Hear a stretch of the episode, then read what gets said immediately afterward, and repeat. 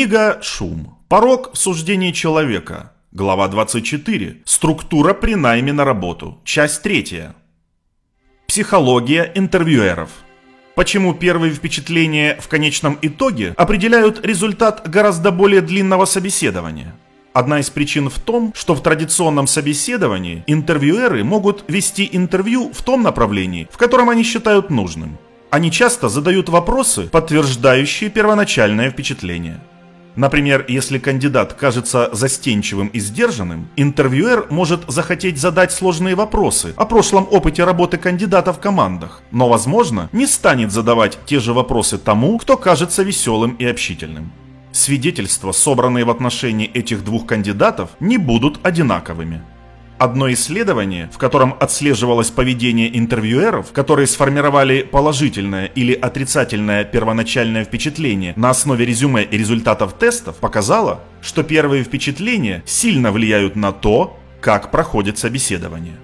Например, интервьюеры с положительным первым впечатлением задают меньше вопросов и склонны продать компанию кандидату. Сила первого впечатления – не единственный проблемный аспект собеседований. Другой заключается в том, что как интервьюеры мы хотим, чтобы кандидат, сидящий перед нами, имел значение, проявление нашей чрезмерной склонности, обсуждаемой в главе тринадцать, искать и находить согласованность. В одном поразительном эксперименте исследователи поручили студентам играть роль интервьюера или интервьюируемого и сказали обоим, что интервью должно состоять только из закрытых вопросов типа «да» или «нет». Затем они попросили некоторых респондентов ответить на вопросы случайным образом. Первая буква сформулированных вопросов определяла, следует ли отвечать «да» или «нет». Как иронично отмечают исследователи, некоторые из опрошенных изначально были обеспокоены тем, что случайное интервью сорвется и окажется бессмысленным. Таких проблем не возникло, и интервью продолжились. Вы правильно прочитали, ни один интервьюер не понял, что кандидаты давали случайные ответы. Худший, когда их просили оценить, могут ли они многое сделать об этом человеке, учитывая количество времени, которое мы провели вместе, интервьюеры в этом случайном состоянии с такой же вероятностью согласились, как и те, кто встречался с кандидатами, которые отвечали правдиво. Такова наша способность создавать согласованность. Поскольку мы часто можем найти воображаемый шаблон в случайных данных или представить форму в контурах облака, мы способны найти логику в совершенно бессмысленных ответах. Для менее яркой иллюстрации рассмотрим следующий случай. Одному из авторов настоящего доклада пришлось взять интервью у кандидата, который на своей прежней должности был финансовым директором в компании среднего размера. Он заметил, что кандидат покинул эту должность через несколько месяцев и спросил его, почему. Кандидат объяснил, что причиной послужили стратегические разногласия с генеральным директором. Коллега также взял интервью у кандидата, задал тот же вопрос и получил тот же ответ. Однако в последующем подведении итогов у двух интервьюеров были радикально разные взгляды.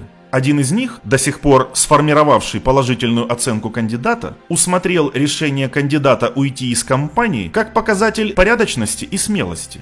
Другой, у которого сложилось негативное первое впечатление, истолковал тот же факт как признак негибкости, возможно, даже незрелости.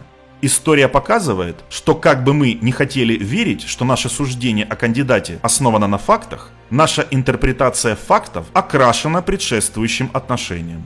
Ограниченность традиционных интервью ставит под серьезное сомнение нашу способность делать из них какие-либо значимые выводы. Тем не менее, впечатления, сформированные во время интервью, яркие, и интервьюер обычно уверен в них.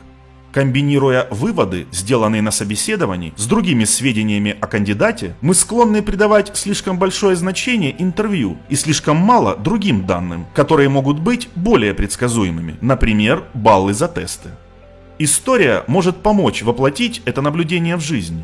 Профессоров, которые проводят собеседование на должность преподавателя, часто просят преподавать перед группой своих сверстников, чтобы убедиться, что их педагогические навыки соответствуют стандартам учебного заведения.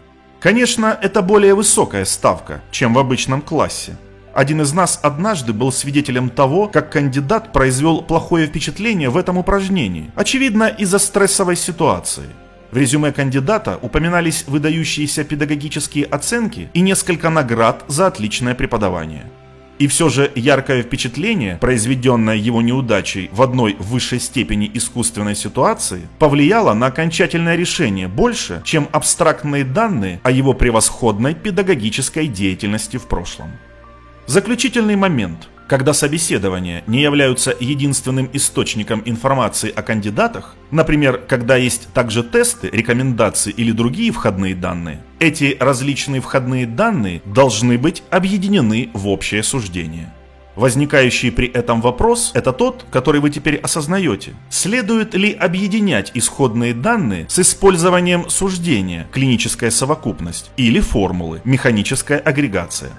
Как мы видели в главе девять, механический подход превосходит как в целом, так и в частном случае прогнозирования производительности труда. К сожалению, опросы показывают, что подавляющее большинство специалистов по персоналу предпочитают клиническую агрегацию. Эта практика добавляет еще один источник шума к уже зашумленному процессу.